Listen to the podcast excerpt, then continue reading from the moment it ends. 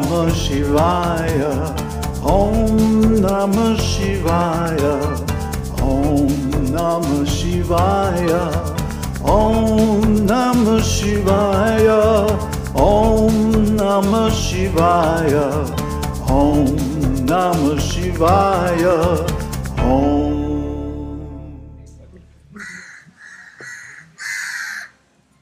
Here I am at the beach cafe near where I'm staying in Nagambo. Very lovely place. So in Mandukya Upanishad, the Karika, or commentary, is talking about Āśleṣa Yoga. Āśleṣa means no contact, no relationship. So it's a little bit of an oxymoron, because yoga etymologically means connection or contact, whereas Āśleṣa means the opposite. But here, the meaning of yoga is in its broader sense as a method of self-realization. So there's really no contradiction in that terms. But Āśleṣa refers to Brahman, which is completely self-contained. Brahman doesn't really come in touch with anything else. There are many reasons for this. I guess the most uh, salient one is that everything else besides Brahman is Maya. It doesn't really exist.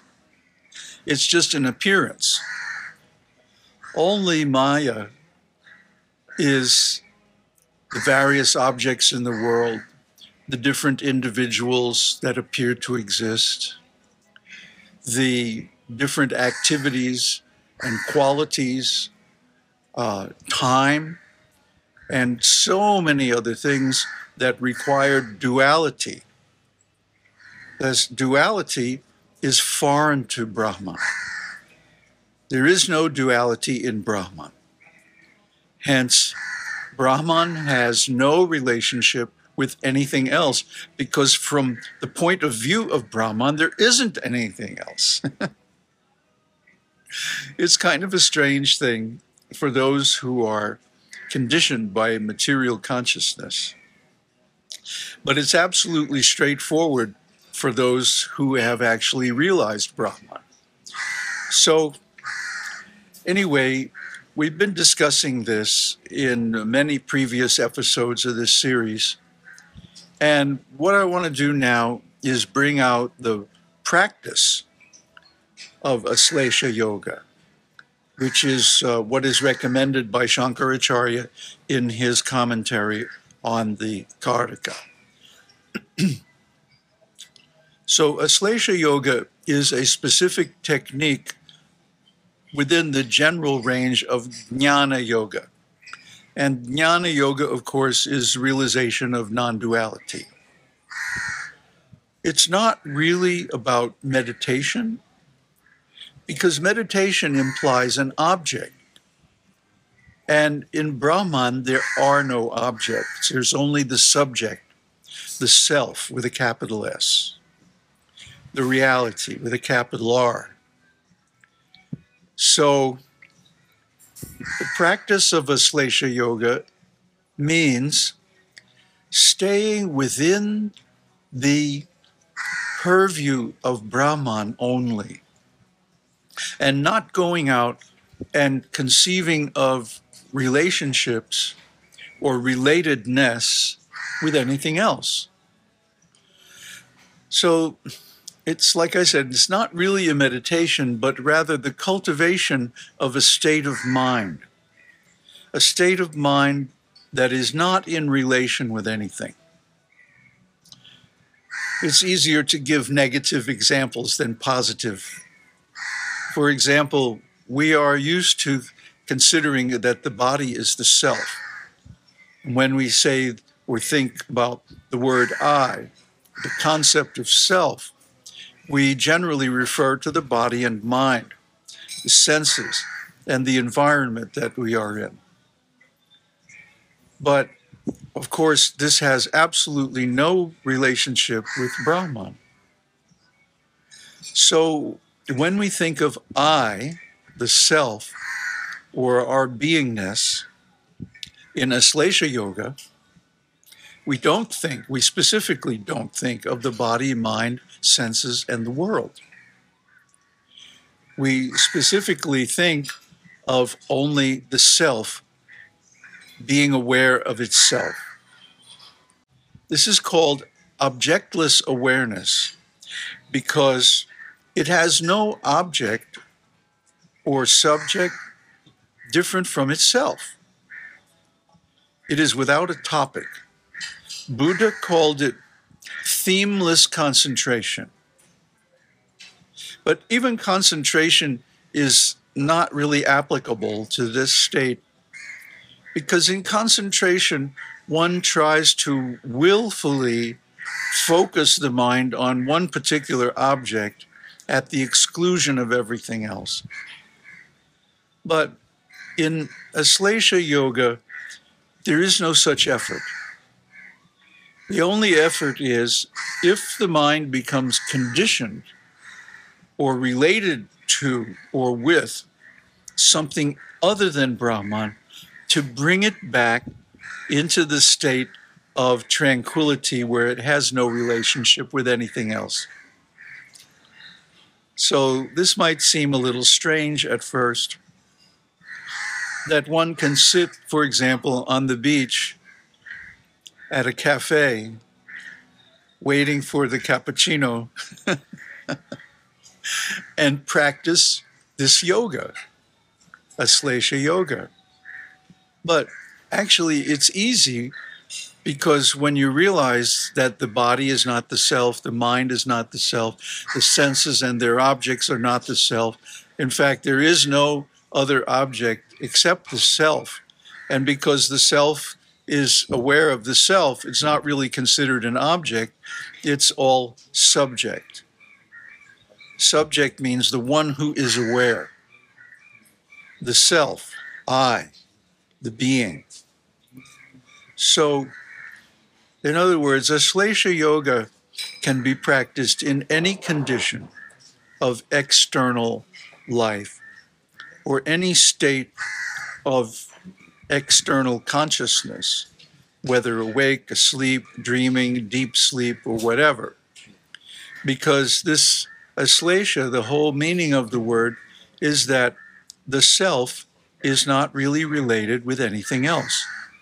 And everything else that appears to exist is simply Maya, illusion. It's the snake, and the rope is the self, Brahman, the reality. So I hope this short little video can shed some light on this practice because it is really the ultimate practice. This is why, for example, great saints like Ramana Maharshi, although they're fully realized in Brahman, still maintain relationships or apparent relationships and activities, apparent activities, and act for the benefit of others out of compassion and so forth. Because it's like Zen. While walking, he remains in one place. While speaking, he's actually silent. Oh, it's everything. Oh, thank you, dear. So it's like Zen. It's non-doing, but it appears to look like doing, like an ordinary person. But actually, because the mind is completely fixed on the self, Atman, there is no doing, there is no acting, there is no actor, because there is no ego. This is the highest state. And this is what we can reach by studying and practicing the Mandukya Upanishad. So I just wanted to say a little more that enlightenment should not be exclusive. In other words, it shouldn't be like a rejection. Maybe that's necessary in some of the lower stages of the path when you're trying to establish a first uh, spiritual consciousness. You have to follow some rules and regulations or do some regulated sadhana. But in these higher levels of the path, um, it becomes inclusive. In other words, I don't feel like chasing away the dog sleeping at the foot of the table. Uh, I don't feel like the crows or the radio or anything is an interruption, because I'm not trying to exclude them from my consciousness. I can accept them. I can even embrace them, because I know that they are illusions, because they seem to be something separate from myself. See, this is the key. Knowing this and seeing that way, and then thinking through it and basing one's attitudes and actions on that insight is the essence of this yoga, Āśleṣa Yoga. Not that we have any pre-programmed idea what to do, what not to do, and all that. That's kid stuff, beginner level. But that we accept life as it is, because we don't identify with any of it and we're not attached to any of it. So it's all good. It's all beautiful. And one can enjoy un uninterruptedly because there's nothing that is to be rejected. The only thing that we do, we discriminate against, is attachment and identification. And maybe some projection too. These attributes or functions of the mind that drag us into illusion, thinking, I am this, I am that, this is mine, I am the so-and-so, you know, C E O of X Y Z Corporation or whatever, uh, or I am a citizen of this country, or I belong to this religion or that spiritual path or whatever. These are all identifications. These are all attachments. This is mine, that is yours, and so on. We stay away from those kind of thoughts, and also from projecting our ideas of relatedness on a world that actually doesn't recognize it, that actually isn't a part of that. See, this is the sickness of the mind. This is what is called in Shiva Purana a perversion of the mind, that, or mental aberration, that we project our ideas, especially our desires, on the world, and then we judge good or bad, yes or no, pleasant or unpleasant, in relation to those desires. So this is actually a distorted frame of mind, which leads to suffering. Because of course, the, the world has no obligation to conform to our desires. So by simply accepting everything, but not identifying with it, one can simply enjoy the beauty of life without any disturbance. And this is called tranquility, because in any condition of life, in any situation, in any environment, one can experience peace of mind. What is that worth? I'll give you everything I got just for a little peace of mind. Huh? George Harrison. Om Tat Sat. Om Shakti Om. Om Namah Shivaya.